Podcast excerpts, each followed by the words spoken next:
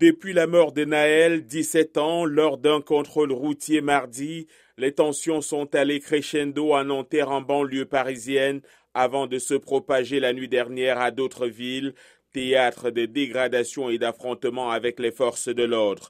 Le chef de l'État a dénoncé des violences injustifiables contre les institutions et la République à l'ouverture d'une cellule interministérielle de crise qu'il a convoquée au ministère de l'Intérieur. Des mairies, écoles et commissariats ont été incendiés ou attaqués, a indiqué le ministre de l'Intérieur Gérald Darmanin sur Twitter, précisant que 150 personnes ont été interpellées pendant la nuit, faisant craindre un nouvel embrasement des banlieues.